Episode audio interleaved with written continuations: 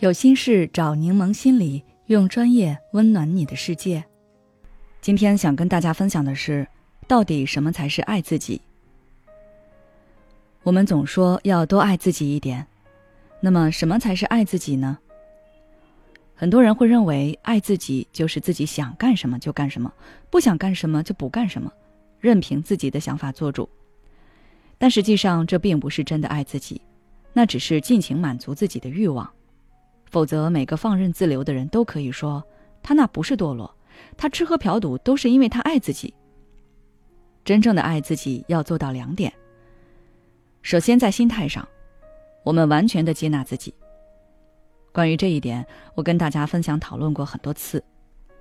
我们要看到真实的自己，不论他有着什么样的黑暗面，不论他存在着什么世俗所不允许的欲望，我们都要完全接纳这样的自己。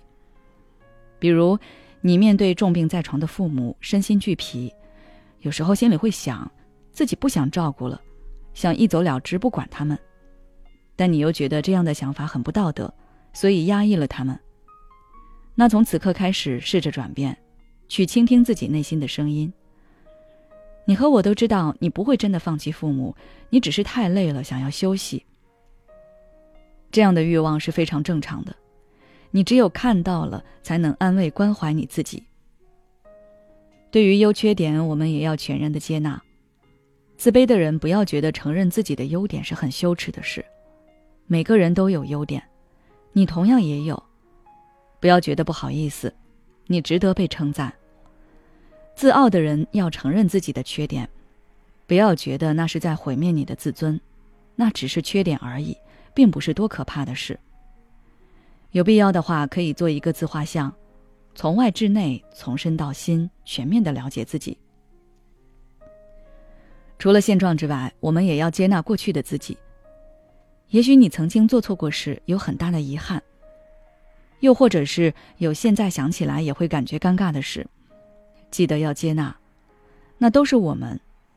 没有人是十全十美的，所以不用让过去的事成为现在的你的负担。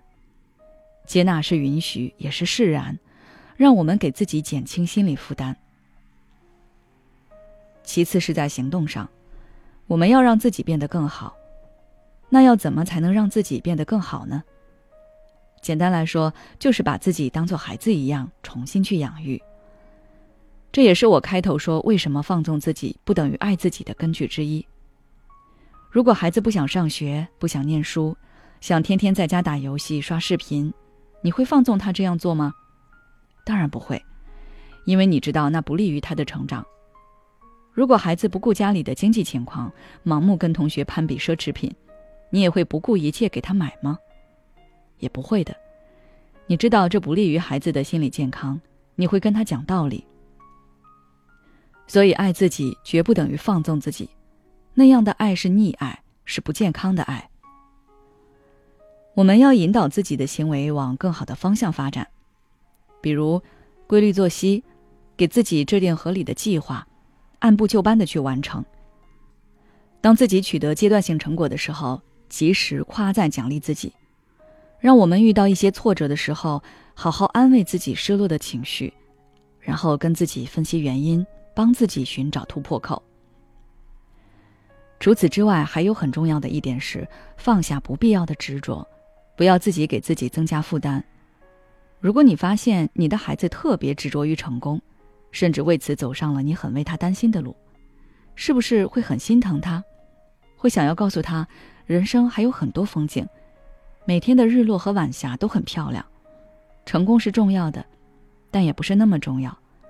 你希望他开心和幸福。那现在这句话同样送给你自己。你也可以看看现在你走的路是不是让你感觉痛苦比快乐多？你是不是给自己增加了很多负担？这才是我们应该做的，像我们想象中的父母那样去爱自己。好了，今天的分享就到这里。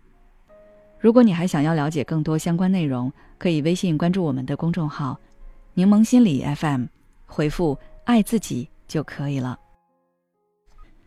孤独、焦虑、不被理解、没有支持，有时候真正让我们痛苦的不是实际问题，而是这些情绪和心结。